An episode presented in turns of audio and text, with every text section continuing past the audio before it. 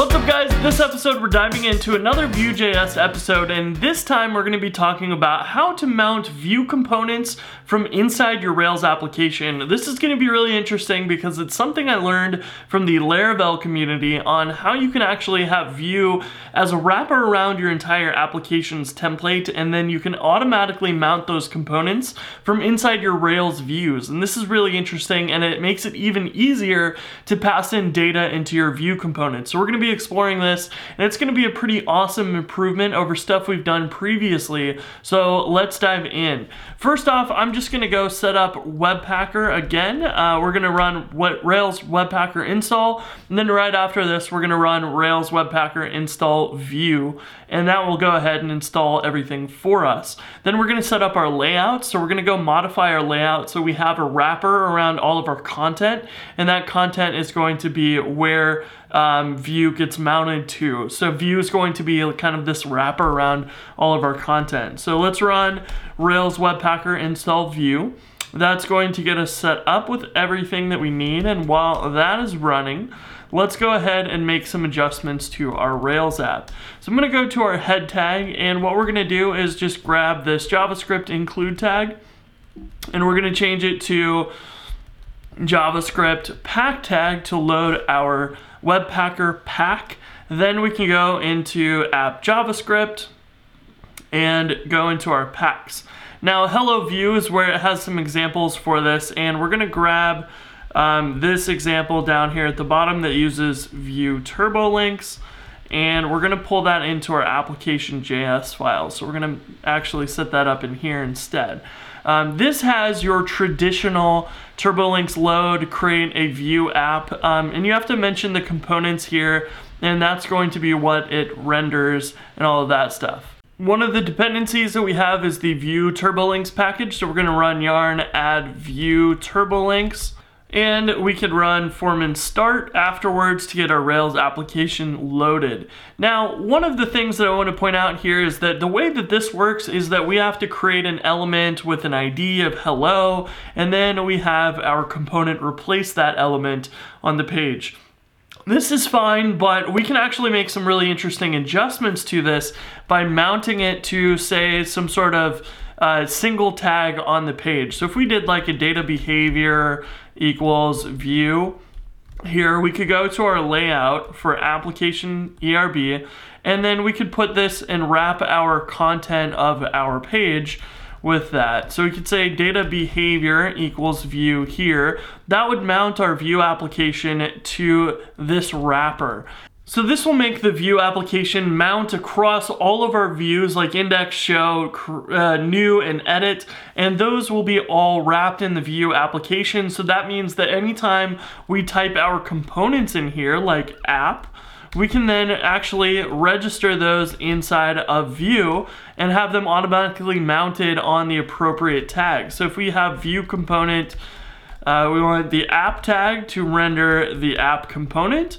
We can get rid of the data and components down here, and this is going to make it so that these automatically are rendered whenever you come across them. So you can put these inside your layout, you can put them inside your uh, views, and it will automatically mount the Vue components to them, which is really cool. So if we go back to our browser, uh, we can load this up and you'll see a Hello Vue is rendered there automatically, and that is really awesome. That means that we can go and paste this in a bunch of times, refresh our page, and it's going to show up every single time. One of the biggest benefits though is that we previously had to do like a div with data say message equals and we would put in some sort of object like errors dot full messages to JSON and that would be something that we would have to manually parse out, pass it in as the data um, into our Vue application that we would mount here manually. That stuff I've talked about in previous episodes, and it works and it's uh, fine,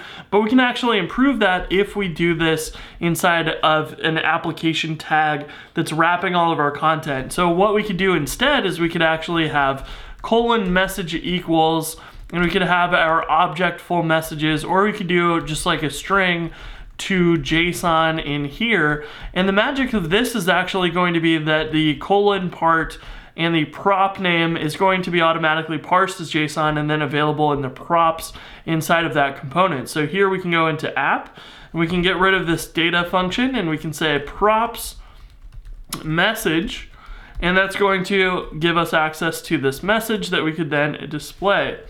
So if we refresh our page, we get hello. We can go change this to testing and refresh our page and we're gonna get testing. So that's really cool. So the really nice part about this is it saves us from having to do the setup and mounting and we don't have to pull the data attributes off of there and then JSON parse them and then pass them into the Vue instance um, as data. We can have that automatically handled for us by just the normal way that Vue.js works. So that is really cool and saves us a lot of time and code from our client side.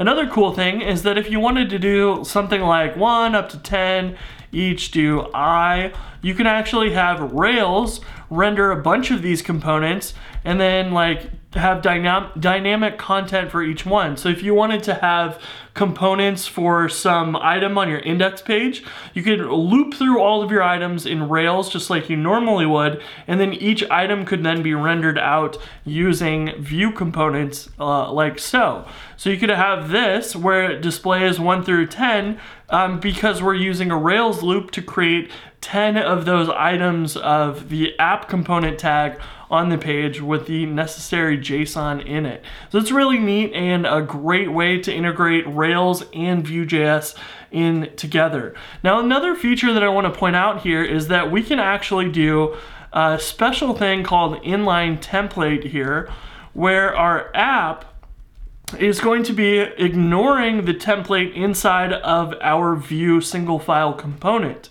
And this is really interesting because that allows us a lot more freedom to do things the way that we might want. So we might want to say, well, in this case, we want our message to be in an H1 for this version of it. And so we'll have our message up here, message equals, say, um, Go Rails really big, we'll make it a JSON object and pass that in. And then we can refresh the page and we're gonna see Go Rails in really big font because it's an H1 tag. Um, and this is overriding the single file components template as well. So if you wanted to, you could actually have Rails code inside of your app templates or your Vue component templates um, and so you could have your image tags in here that would be harder to pass over into Vue.js. You could actually use them inside of here if you wanted. You could use form for if you wanted as well, or form with. You do any of that type of thing because you are inside of a Rails view. And that's really interesting and something that you might want to do or might take advantage of in certain situations. For the most part, I would just render all of these as single file templates and keep that template along with the code to process it and the styles in single file components. But there are opportunities where using an inline template can come in handy. And so I wanted to point that out and talk about that because that is something you could consider doing in your application. Now before we go, I just wanted to point out how clean this ends up being compared to the old style of doing things that I was previously showing in episodes.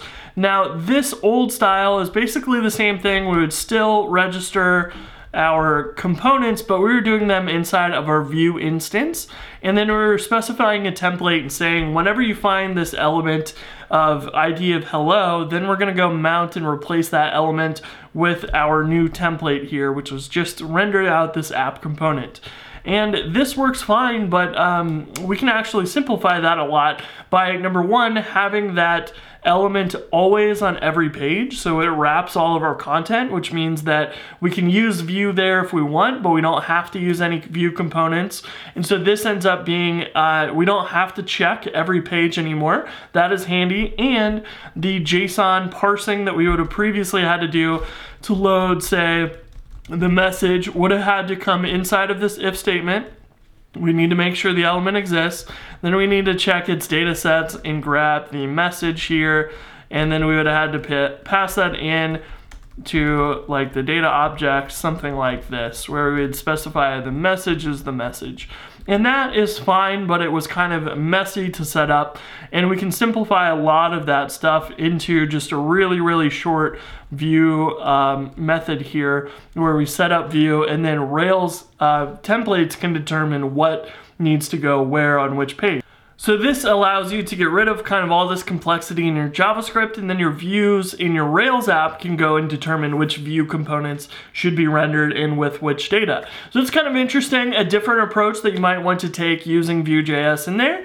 It makes for a light coupling between the two, um, but it allows them to talk to each other really, really easily and can save you a lot of trouble as you go and add more interactive stuff into your app. In effect, you're almost building out your Vue components, sort of like you would with Stimulus, where you can just drop them in wherever you might need to into your application. And that, I think, is pretty awesome and saves a lot of trouble. I've been using this in, um, in Hatchbox as I've been building it, and so I wanted to talk to you guys about this um, because I first learned about this in Laravel, um, where they're doing that around their applications, and I thought that was pretty cool. So I hope you enjoyed this episode. If you want to see more Vue.js stuff, let me know in the comments below, and I will talk to you guys in the next episode. Peace.